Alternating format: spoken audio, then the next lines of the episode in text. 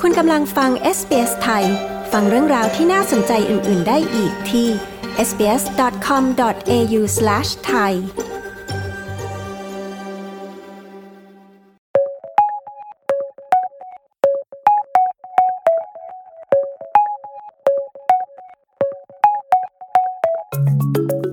ในวันที่ 21 พฤษภาคมนี้ ชาวออสเตรเลียจะเดินหน้าเข้าสู่คูหาเลือกตั้ง เพื่อลงคะแนนเสียงในการเลือกตั้งระดับสหพันธรัฐ แต่หลาย ๆ คนอาจลงเอยด้วยการเลือกตั้งล่วงหน้าก่อนวันเลือกตั้งจริง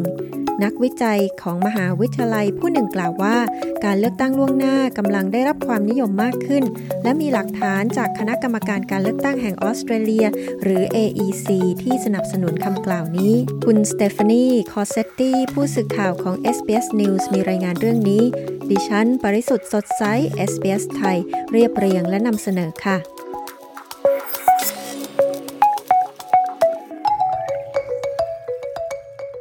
ในการเลือกตั้งระดับรัฐบาลสหพันธรัฐของปีนี้ ผู้นำพักและผู้ที่จะลงสมัครรับเลือกตั้ง สามารถพบปะกับประชาชนได้และจัดกิจกรรมต่างๆ ได้ โดยมีข้อจำกัดด้านสุขภาพเกี่ยวกับโควิด -19 น้อยลง การพบปะและทักทายกับประชาชน การเสวนาโต๊ะกลม และการถ่ายรูปร่วมกับประชาชนขณะเดินทางไปยังพื้นที่ต่างๆ เพื่อหาเสียงนั้น อาจช่วยดึงดูดการรายงานข่าวของสื่อ และดึงดูดความสนใจจากสาธารณชนได้ ก่อนที่ผู้ลงคะแนนเสียงจะตัดสินใจว่าจะเลือกใคร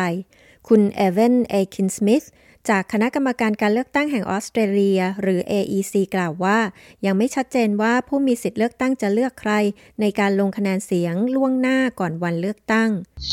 It's an in-person community event after all. Um,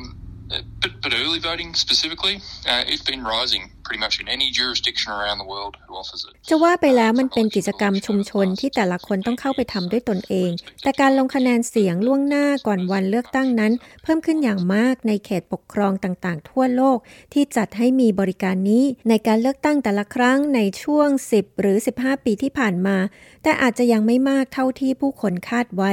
คุณเอคินสมิธจากคณะกรรมการการเลือกตั้งแห่งออสเตรเลีย หรือ AEC กล่าว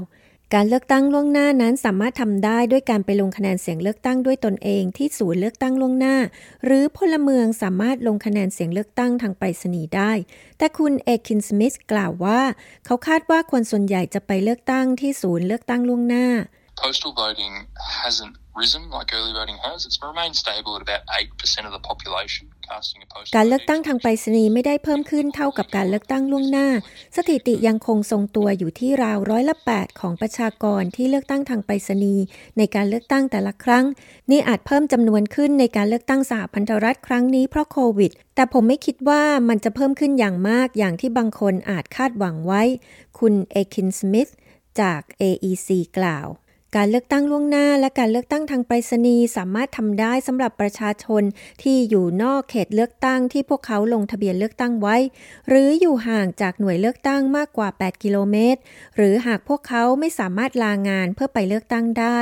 เหตุผลอื่น ๆ ได้แก่ การที่ผู้คนไม่สามารถไปเลือกตั้งที่หน่วยเลือกตั้งได้ เนื่องจากเหตุผลทางศาสนา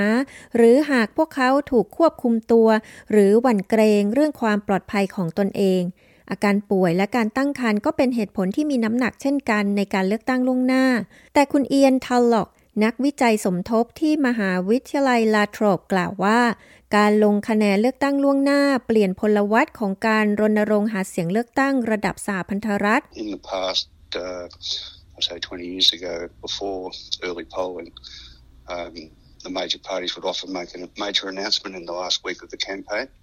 ในอดีตเมื่อสัก 20 ปีก่อน ก่อนจะมีการเลือกตั้งล่วงหน้า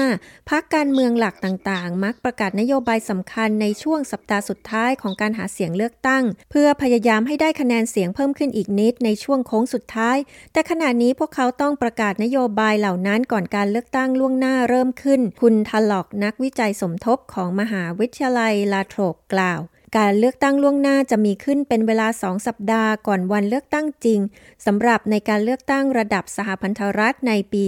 2022 นี้ การเลือกตั้งล่วงหน้าจะเริ่มขึ้นในวันที่ 9 พฤษภาคม การยื่นขอลงคะแนนเสียงเลือกตั้งทางไปรษณีย์จะทำได้จนถึงวันพุธที่ 18 พฤษภาคม ก่อนการเลือกตั้งที่จะมีขึ้นในวันเสาร์ที่ 21 พฤษภาคม คุณสามารถหารายละเอียดเพิ่มเติมได้ที่เว็บไซต์ของคณะกรรมการการเลือกตั้งแห่งออสเตรเลียที่ aec.gov.au